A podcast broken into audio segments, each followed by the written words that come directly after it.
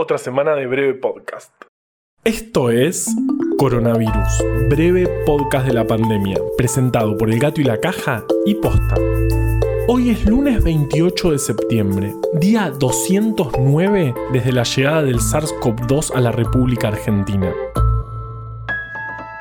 Ayer vi Post, donde actúa la maravillosa Meryl Streep y Tom Hanks, que me cae bien porque nunca pude ir a la luna.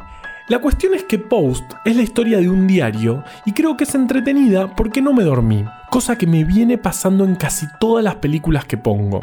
Hubo una escena en particular que me volvió loco, en la que muestran cómo se arma el molde de la imprenta.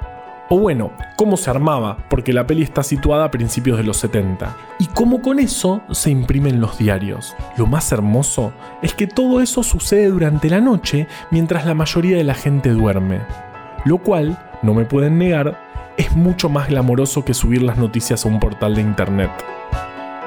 Hablando de noticias, en Argentina, el viernes se confirmaron 12.969 casos, el sábado 11.249 y ayer 8.841. En total, tenemos 711.325 confirmados en todo el país, de los cuales 565.935 ya se recuperaron. El promedio de casos diarios de la última semana es de 10.161. Como venimos viendo las últimas semanas, el aporte del AMBA al total de casos sigue bajando.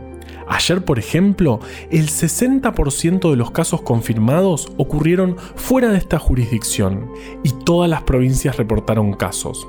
El otro indicador importante es la ocupación de camas de terapia intensiva. En este momento, en todo el país hay 3.604 personas con diagnóstico confirmado en esta situación el 48% en el AMBA, el 21,9% en Córdoba y el 4,5% en Santa Fe. Si bien la ocupación total en todo el país de estas camas es del 61,1%, si miramos por provincias, Río Negro tiene una ocupación del 87%, Salta del 82% y Mendoza del 77%. A su vez, sabemos que este indicador no es homogéneo dentro de cada provincia, por lo que sigue siendo un valor preocupante. En total, hay 15.749 fallecidos confirmados. Pero hablemos un poco de ese indicador. El viernes Vale entrevistó a Eño García, que forma parte del Ministerio de Salud de la provincia de Buenos Aires. Cuando le preguntó por el retraso en la carga de los fallecidos, él contestó algo muy interesante. Por disposición del Ministerio de Salud de la Nación, los fallecimientos se cargan en el Sistema Nacional de Vigilancia en Salud. El problema es que la carga la tienen que hacer los mismos efectores de salud, que están saturados. También contó que la provincia lo estaba por solucionar cruzando bases de datos del registro civil y de la ocupación de camas. Esto pasó el mismo viernes a la tarde cuando las autoridades anunciaron que, Luego de este cruce de datos, la provincia de Buenos Aires estaba registrando 3.459 fallecidos que aún no habían sido cargados en el sistema nacional. Algo parecido pasó en Nueva York en abril cuando sumó 3.778 fallecidos en un día. Martín Barrio Nuevo, que es senador en Corrientes y viene siguiendo los números de la pandemia desde el principio, analizó el retraso en todas las jurisdicciones. Cruzando los datos del sistema de salud de Nación con los de cada provincia, llegó a la conclusión de que al número que informa Nación habría que sumarle el 24% para tener un indicador de fallecidos actualizado. Eso nos daría un porcentaje de letalidad cercano al 3% en coincidencia con el valor que se maneja en el resto del mundo. Qué buena y atinada la entrevista de Vale, ¿no? Si no la escuchaste, cuando termine este episodio, dale play al del viernes. Hablando de Vale, vamos con Vale.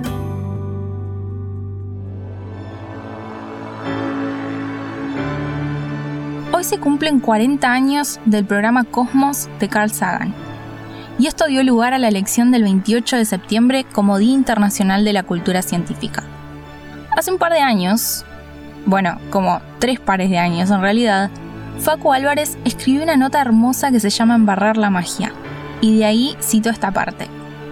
La lista de lo que nos fascina es interminable, y sus componentes generan ese sentimiento encontrado de querer saber, pero de no querer dinamitar la maravilla. Lo cierto es que necesitamos saber, necesitamos conocer. Tenemos dudas sobre todo lo que nos rodea y sobre nosotros mismos. Desnudar la naturaleza, ver el backstage, tiene esa cosa de embarrar la magia. Pero la magia también nos angustia, no nos termina de cerrar. Histeriqueamos con lo místico, pero no podemos dejar de buscar la verdad. O al menos alguna explicación probable para lo que pasa afuera y adentro. Quizás entender no sea necesariamente un mecanismo destructor de lo maravilloso. Quizás entender sea justamente un elemento más en nuestra lista de cosas fascinantes. Gracias, Facu. El cosmos es todo lo que es, todo lo que fue, todo lo que será. Contemplar el cosmos nos emociona. Hay un temblor en nuestros miembros. Sabemos que nos acercamos al más grandioso de los misterios.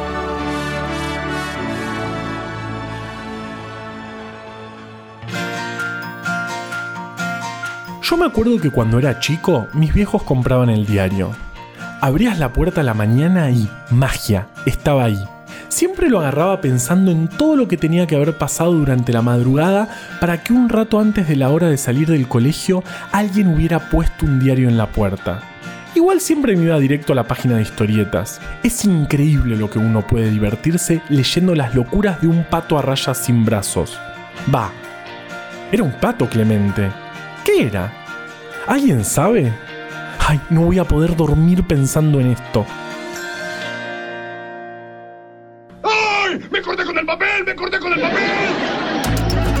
Coronavirus, breve podcast de la pandemia, es una producción original del Gato y la Caja junto a Posta. Este podcast lo podemos hacer gracias a bancantes. Ayúdanos a bancar estas iniciativas en elgatoylacaja.com barra bancar.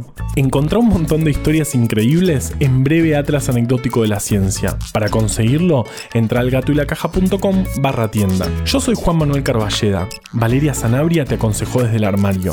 Quédate en tu casa y nos escuchamos mañana. Che, dice Wikipedia que empezó pareciéndose un ornitorrinco, pero que al final tampoco es eso. O sea, ni siquiera es un ornitorrinco. No es nada. No hay chances de que yo duerma esta noche.